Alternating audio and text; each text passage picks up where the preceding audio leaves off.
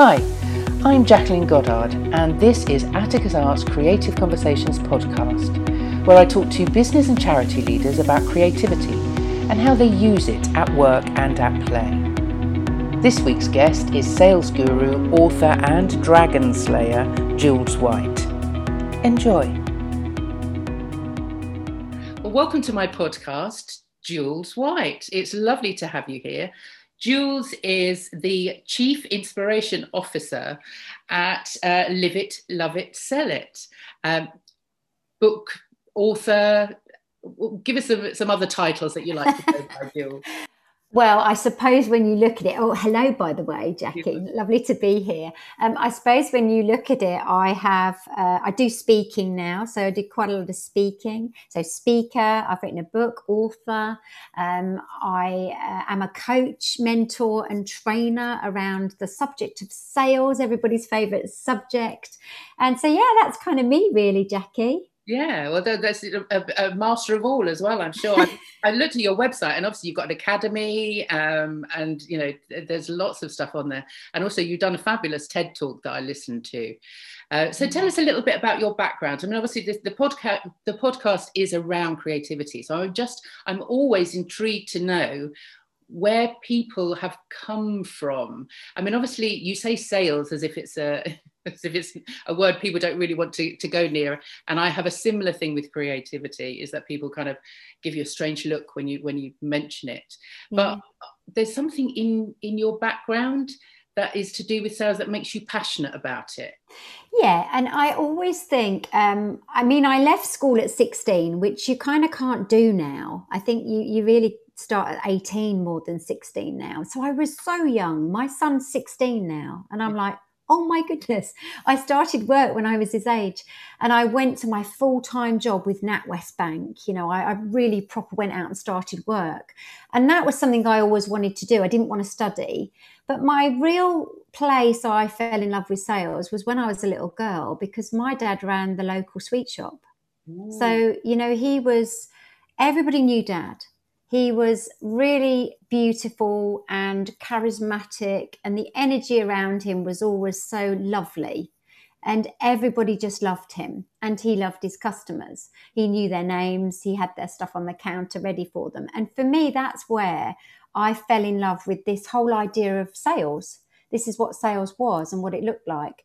I never forgot that when I went through my journey and my career, which was probably 30 plus years of selling because I stayed in sales roles really right throughout my career, lots of different sectors. And the thing about it was, however much they trained me to sell, Jackie, I always came back to, oh, how did my dad do it? Conversations and being curious and being me. Uh, and that was why I was successful at sales. You know, that's how I felt. So the creativity side, I suppose, of that story is that it was all it all came from my dad being creative in his own right in how he ran his business. Yeah. I mean, it's that thing of uh, communication, isn't it? And conversation and authenticity. Again, we come back to that, but it is, you know, that's so important in selling as as in all areas of life but you you kind of have to build that rapport and i would imagine as a as somebody eh, behind a counter that is you know in conversation with people all day every day yeah very much. And and little things like he would dress the shop window. In a way like no other shop windows were being dressed. And he would dress up as santa at christmas. And so there was all these little things that dad did which were almost above and beyond him just running the shop.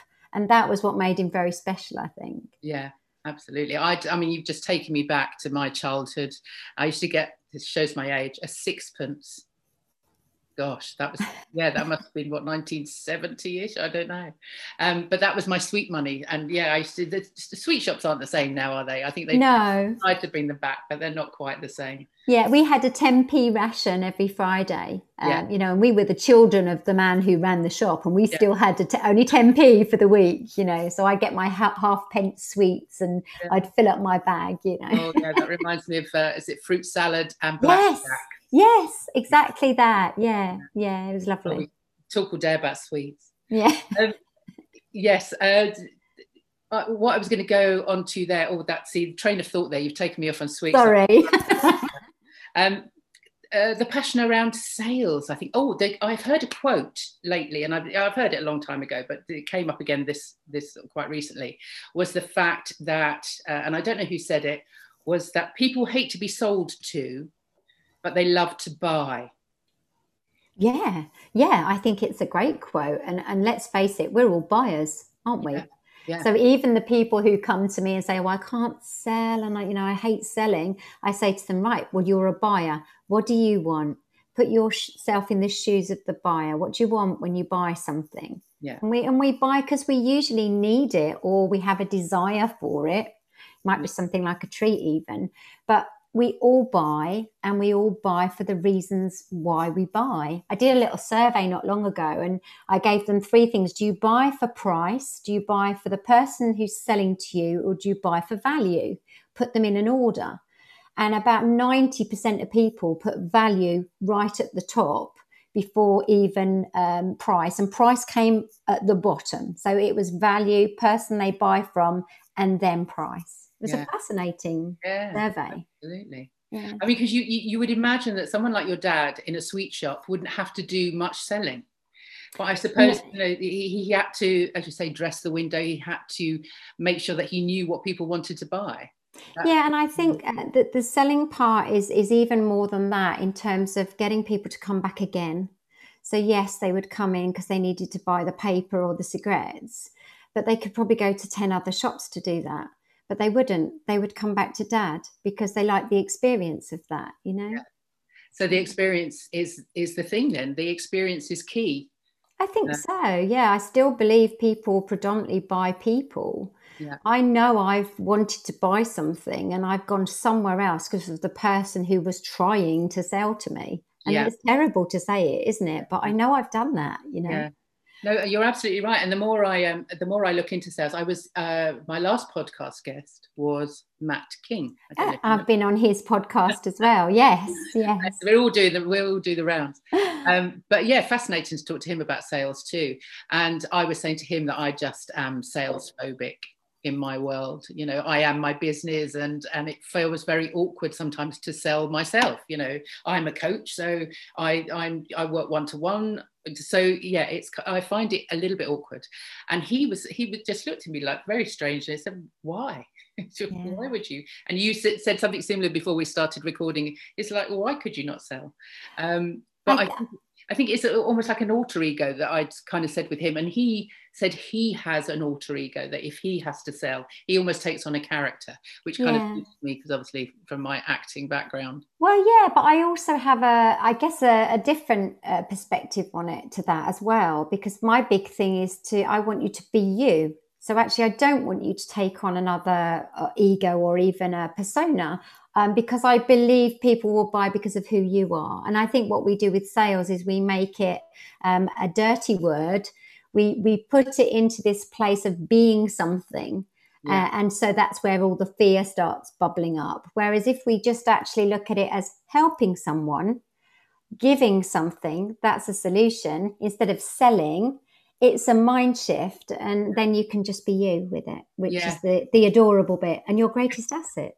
yeah yes well I, I mean i wrote a, a blog not long ago uh, one of the ones that actually was read by quite quite a few people more than normal which was your story is your usp Yes. and i know that you have something similar on your uh, in your podcast or Yes. on your website that is uh, your human Yes. So your UHP. So, yeah.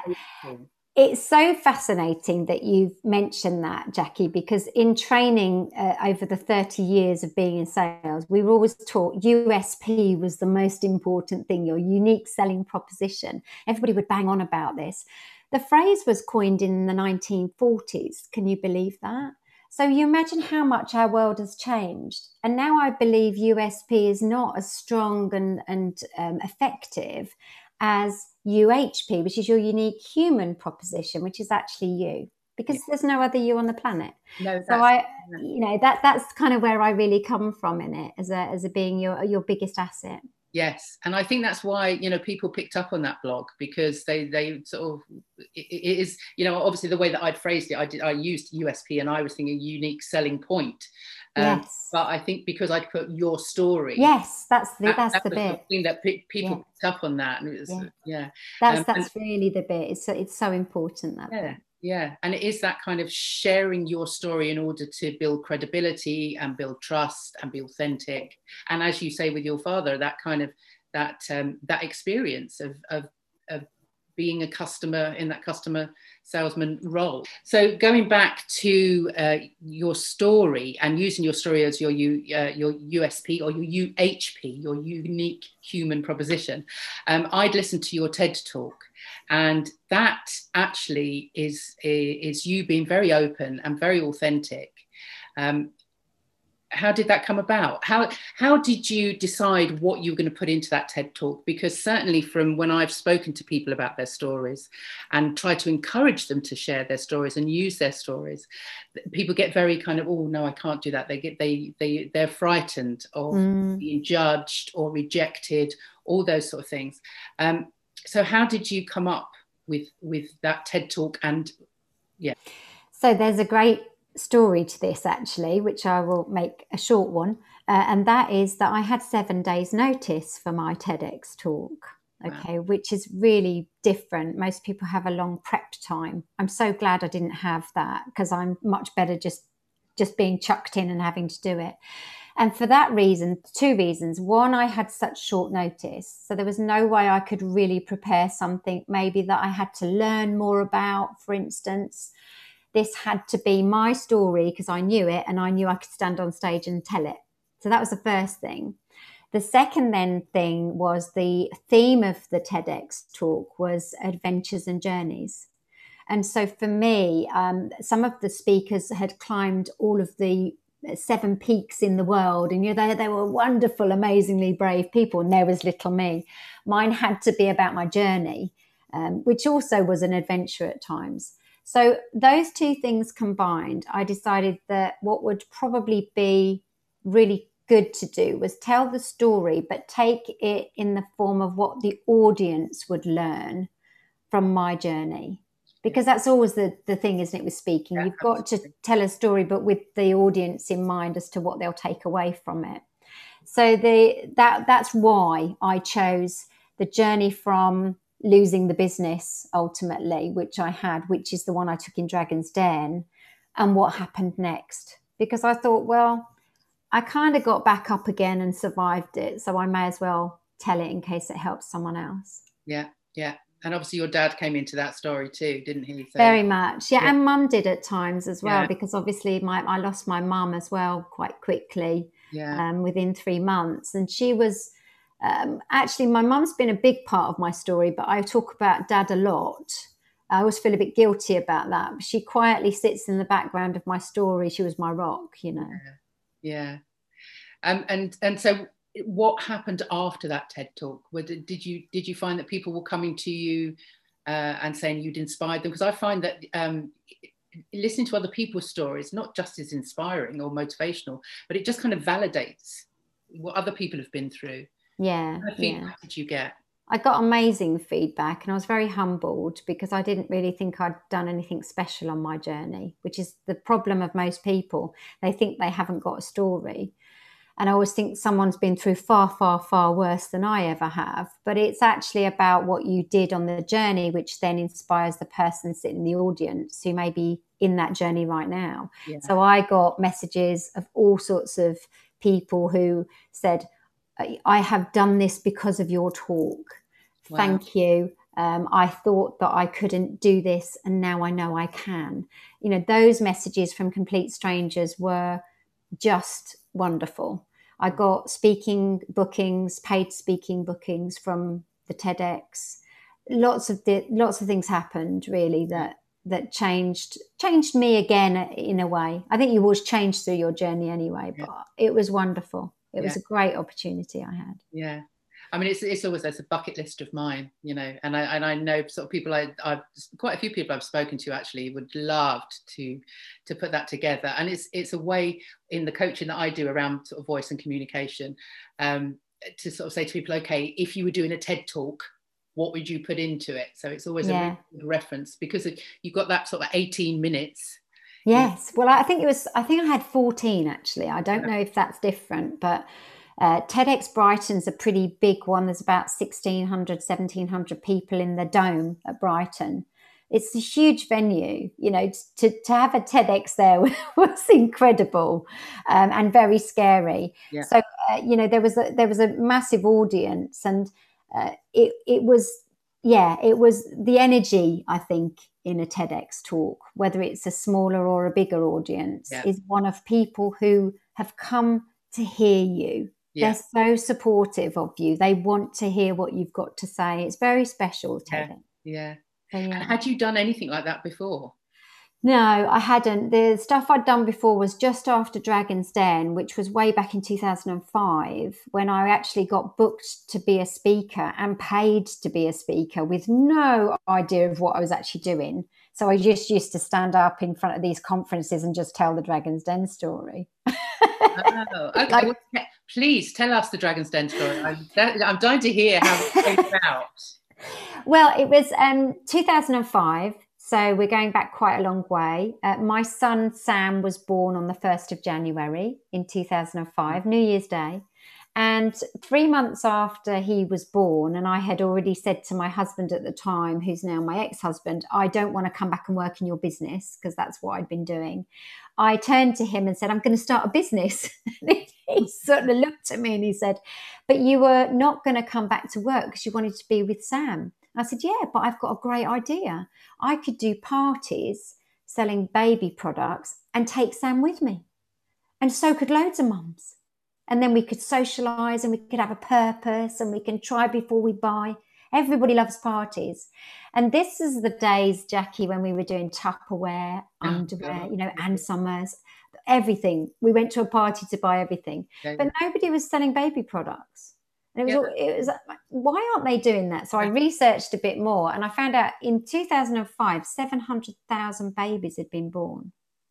And I was like, oh my goodness, well there's my audience straight away. Times it by three or four for parents grandparents etc so I, I got some products together that i thought were really beautiful. I made a catalogue i made a website. This was all when sam was three months old. I saw an advert on my computer that said we're looking for applicants for dragon's den and when he was five months old i was stood in front of the five dragons pitching truly madly baby wow i'd only had uh, 10 parties I'd turned over 2,700 quid and I had six consultants. I mean, it, there wasn't really a business there at that point. Oh no, that's pretty good going though. and I had, and the, this is also the days when there wasn't really social media. So no. we were on like Mumsnet, Net Mums, the forums on the websites, and that's where I I marketed Truly Madly Baby. And these dragons were amazing, ruthless, uh, all sorts. I was in front of them for two and a half hours. Wow. Obviously, you um, don't see that. You don't. You see 14 minutes on the actual program. And yeah. Theo and Peter Jones were bidding against each other to invest in my business, my little, truly madly baby business. It was surreal. And I went with Peter Jones on the filming, shook his hand, and he invested for 45% of my business. So I still maintained the, the share. That was May we got in the back of a black cab and went home thinking Rodney will will be millionaires. yeah. And we did not hear anything till September to actually say what we needed to do next. And that was contracts. Basically, they sent contracts through, which my solicitor looked at and said, please don't sign these, you don't need to.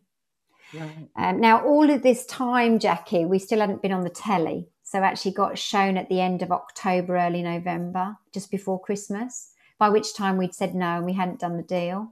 All right. So it goes out on the telly. Everybody thinks you've done the deal, obviously, because that's when it was filmed. I had two and a half thousand emails that night into my inbox. People just went mad for Truly Madly Baby. And by Christmas, I'd got 60 plus consultants right. already uh, onboarded and working. Yeah. And by year three, I turned over a million and I was um, global inquiries. I was 432 consultants across the UK. Um, it was amazing, amazing, yeah. amazing, amazing. but so I on, on that night when those, those 2000 emails came in, how did you handle that amount without the investment? I mean, I can understand if if you'd have had that money in that investment, then yeah, you're ready to go. Yeah. But without that investment, how did you scale it like that? I literally spent, I think, the next two, three days answering every single email because it's kind of something I always did and, and still do now. I, I, it's mad, really, but I I hate not responding to things. And that was special because it was from the program. So I literally answered all the emails. Then we started to get the applications, and I just worked 20 hours a day, seven days a week, literally for three years with a small baby because mm. I, I, I just had to immerse myself in this and I was passionate about it as well. But I was knackered and I didn't realize until right. everything stopped, you know, that I was so tired.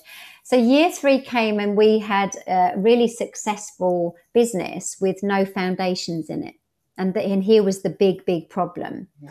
So it took till then for us to say, we can't cope with this anymore. We have no stock systems. My dad at 76 was in the warehouse picking and packing with me.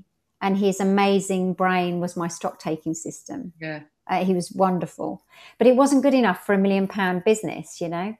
So we had to have another le- level of investment, really, to to put in what we needed. And my investor, who had been someone who I knew, who I'd played hockey with, and she saw the program way back and said, "I'll invest."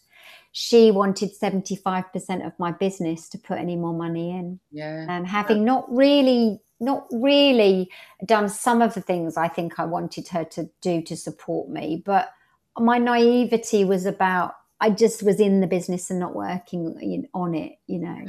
Um, and so um, I, she closed the business down and bought it back the next day, and I lost absolutely everything because I said no to the seventy-five percent share. So um, so we couldn't really carry on without that extra investment to manage the success that we'd we'd built. Wow. And it can happen that that fast that she could she was able to do pretty, that. Pretty much, yeah. I mean, I suppose I can't remember when the initial discussions were that we needed to actually change some stuff.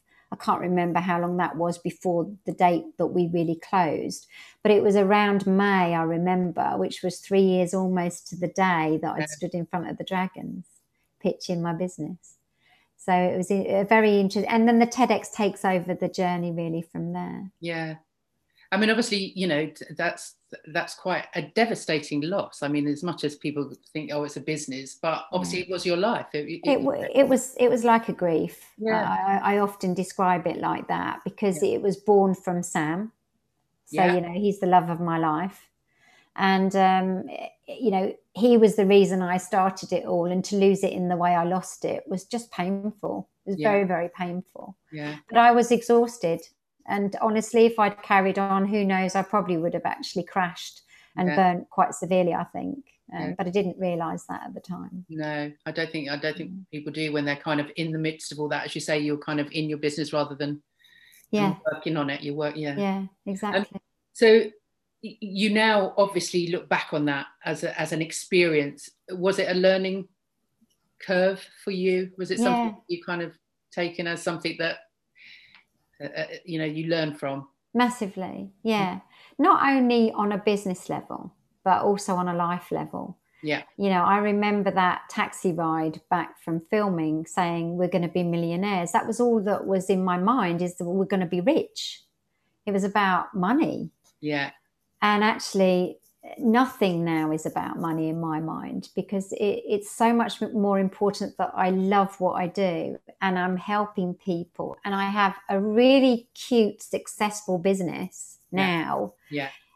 That means I'm not rich or a millionaire, but I'm totally rich in my heart and my soul and i am really lucky. I have had a house i have yeah. food you know. And so the life le- lessons from it i think were really profound. Yeah and that's what came across in the in the talk. So that, yeah. that was inspirational was the fact yeah. that it happened.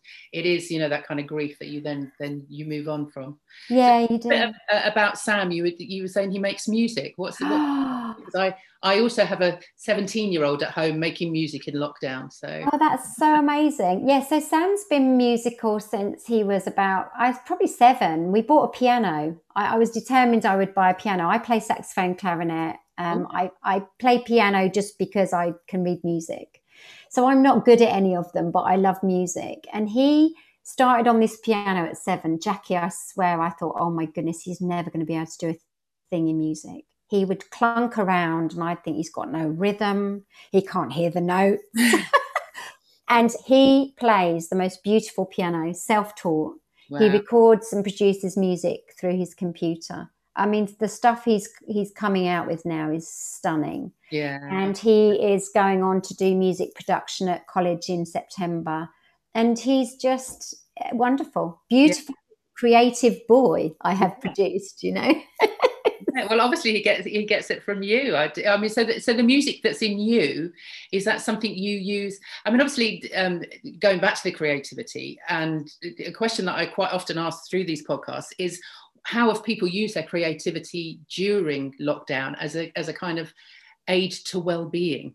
I mean, yeah, well, uh, there's there's definitely something I can tell you about what how I've used it in lockdown, and and I would always say to you if you ask me, Jackie, I'm not creative.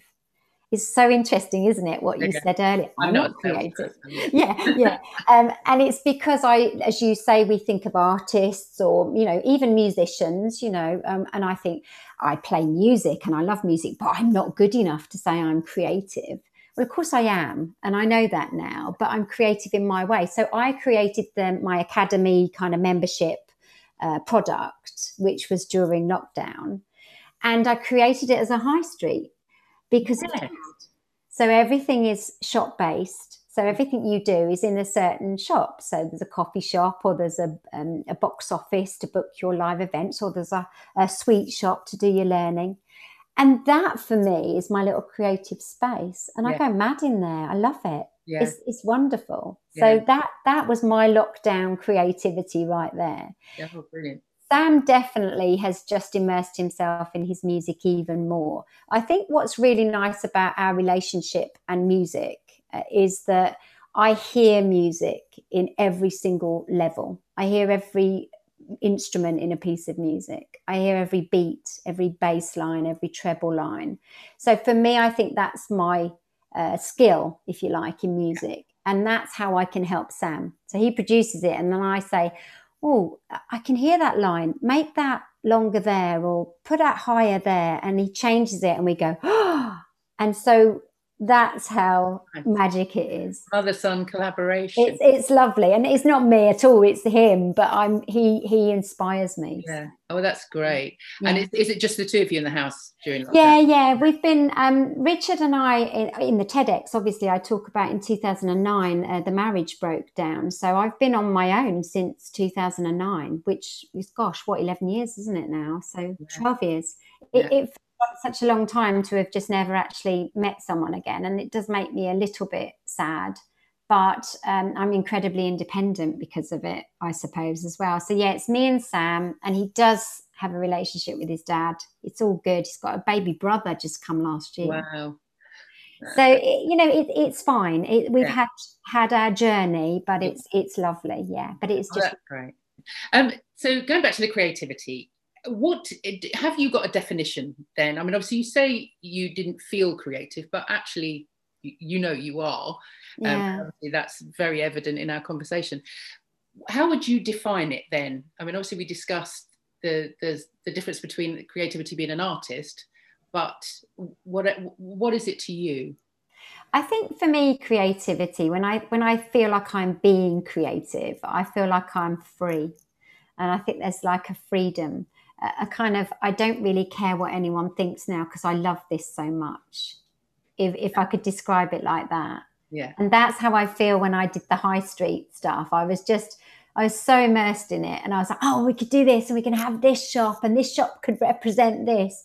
And it suddenly became not just about uh, the offering of the product, but the wonderful creativity that went with it, you know, and I was getting excited about going in and I put um, Christmas lights up on the high street in this membership. I mean, it was. I, was, going to explore. I saw you know, it on the website, but I didn't. I didn't click yeah. on button. I'll have to go in and have a look. Yeah, and so it was all those little things, and then suddenly I think, oh gosh, I can theme this all year round. We can have Easter, and we can have Valentine's, and we can have Christmas, and yeah. and that for me is just this freedom of me just going wild in there. It's this yeah. free space, you know. So I think that that's what I feel creativity is about yeah. And uh, yes it is about the, the process of getting lost in something and you can just kind of feel your, your brain sparking with, yeah. Ears, you know it's and without worrying without worrying about what other people think of it because you love it so much you're just gonna you're just gonna do it. Yeah do it anyway. Yeah. during lockdown then how, how have you balanced work and oh, and obviously in in lockdown all my work stopped. So i have found it very uh, enlightening and very creative because I have had the time that I never had before to do yeah. things I would always had always wanted to do but never had the time to do. So obviously you've you've gone into the website and created that, but but how has work been and, and, business been for you through the through the lockdown? Well, when it first hit in March last year, which was the very start of it all, I lost twenty five thousand pounds literally overnight. Yeah. And you know, I, I'm a very small solopreneur business, so a massive hit. Um, I sat in the kitchen and cried. And uh, Sam sat next to me and he said, uh, Mum, you made a different stuff to this. And it was, you know, one of those lovely moments where he's just got such belief in me, which is lovely. And then he said, But you already work online, Mum. So just take everything back online. Everything you do offline, do it online, you know. And it, I know obvious things and really simple, but it's sometimes the thought of how you do that that becomes the overwhelming bit. But Sam saying that to me and me looking at Sam and thinking, I am not going to let you down, kid. You know, because he, he he's my driver in yeah. a lot of the stuff I do, as you'll know. I just set up everything online. So all the coaching was online, no matter what. I ran workshops online. Yeah. I did speaking online, would you believe? And and I was busy, busy, busy through the summer, like I couldn't believe um, and very, very grateful to have been able to just transfer that and, yeah. and still run my business. And then the membership obviously was just another thing that I could do online. So, so how does that work? The membership? Talk us through. What yeah, so I mean, it's a monthly subscription. So you pay forty-seven pounds a month, and it is a, a, place to learn. You've got mini lessons all about my sales methodology. So they're 10, 15 minute bite-sized videos. You have a quiz that then confirms whether you were watching the video and what you learn. We have live events every week, which are on Zoom, obviously, because we can't meet at the moment. And there's experts come in who then enhance a beyond sales, which is yeah. super. Um, and we also have a coffee shop, which is kind of where we chat and we share anything that we want to share. And so it's this lovely hub of connection, learning, and belonging. So it's a real community that we're we're growing, and and there's about thirty members at the moment, so it's not even huge. And I started it in September, but there's this lovely energy in there, you know. And so I do want to grow it, but yeah. it, it's that's not like it's not about getting thousands of people in it. It's about the community that we're building, which yeah. is beautiful. Oh, that sounds great. Oh, I'm going to go for a walk down your high street. yeah, do, do. There's a couple of videos on YouTube which are really easy to watch that just give you the idea of what it looks like. So it's all based on my website. So. Brilliant. So coming out of lockdown, when we eventually do, yeah. Uh, will you continue with with doing a lot of stuff that you weren't doing before online? Online? I think um, there's a lot of people have said that we will work in more of a hybrid manner when we come out of lockdown and i think they're right because i think we've seen the beauty of what we can do online and how far we can connect online compared to face to face so my business will be a mix i think. I feel like i may go out to do my coaching face to face certainly in corporates but my speaking is what i really want to do face to face again. You're going to know this uh, from your background it's nothing like it, is there? And I know I'm not an actor, I'm a speaker, but it's that same wonderful energy of being yeah. with a live audience. Yeah. I, am the same with my with my workshops. I I do I have taken them online, and they do work to a certain degree. Uh, I'm doing an improvisation course starting next week. Wonderful online. Not sure how that's going to go. I love it. Looking forward to it. Um, but yeah, to get back to be in a room, especially when you're coaching as well, I think, or teaching you know, to actually have people around you to move and I love yeah. improvisation and getting people to sort of outside their comfort zone, which is difficult when you're on a screen. It's, it's I, hard. You, there's cues you miss online yeah. that you would get in in person. You yeah. know, so it is harder to yeah. do it. But what I am loving is the fact that it, it can be global. Yes, isn't that I mean, amazing? Yeah, I mean, I've been in Zoom rooms all over the world. Me too. Yeah, me too. Yeah, it's very special, and I think we have to really appreciate that if if the pandemic has done anything, I truly believe it's brought us together. Yeah. I really do. No, no, I do as well. And I think it has made people more creative because yeah. people have had the time to be more creative and they've had to. You know, there's a I I believe that creativity is also um, problem solving. yeah So uh, you know, there are so many problems that have had to be solved. I mean, Zoom sort of jumped into that space, but it's had to develop because suddenly, yeah, know, everyone was using it. yeah. So it, we're going to come out of this with so much innovation. I think you know. Yeah, really I hope so. Time, yeah. I hope tell, so. tell me about bounce back ability. Is that, yeah. is that to do with with going through lockdown? It's also to do with my journey, I think, from losing the business. And I, um, when I was talking in my TEDx, I remembered that somebody had once said to me, Well, George, you've got bounce back ability. I just remember being re- what a lovely word, yeah. and and obviously I, I, always feel quite flattered if someone sees that I'm surviving, you know, and, and, recovering, because internally it doesn't always feel that way, does it? And I started to think about the whole bounce back ability process and, and look at what were the things I did. And I created an acronym which is called BOUNCE because bounce back ability is far too long, Jackie.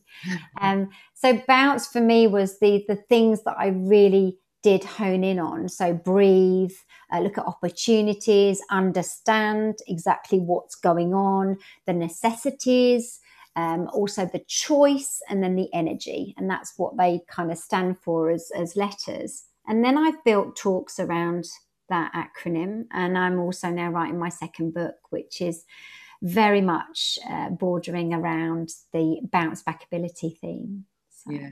Yeah. yeah. Well, tell us a little bit about the book because I mean, the, the love, love it, live it, love it, sell it, uh, and the acronyms and everything. We'll come on to words in a minute, but yeah. just show us the book because I yeah, just so, I love that.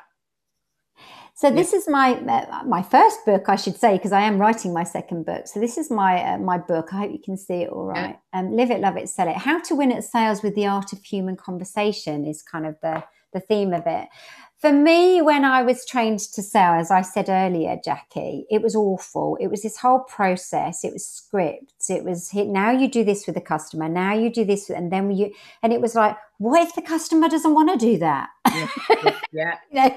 So I was a bit. That's where people get that kind of ooh, that's it, don't they? Yeah. yeah.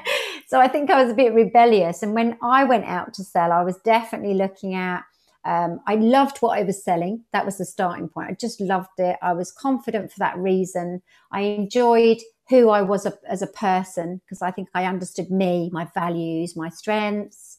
I am extrovert, to be fair, but all of that was really in this settled place. Loved what I was selling. Therefore, then I was curious about the customer, learnt to love who they were and find out what they really needed and then I was able to create a relationship with them. Well, that's sales ultimately. So there was this sales road trip really that was uh, something I was I was creating, and that was live it, love it, sell it. So it was like live it. Are you fit to travel? The sales road trip. Love it. Um, have you planned your route?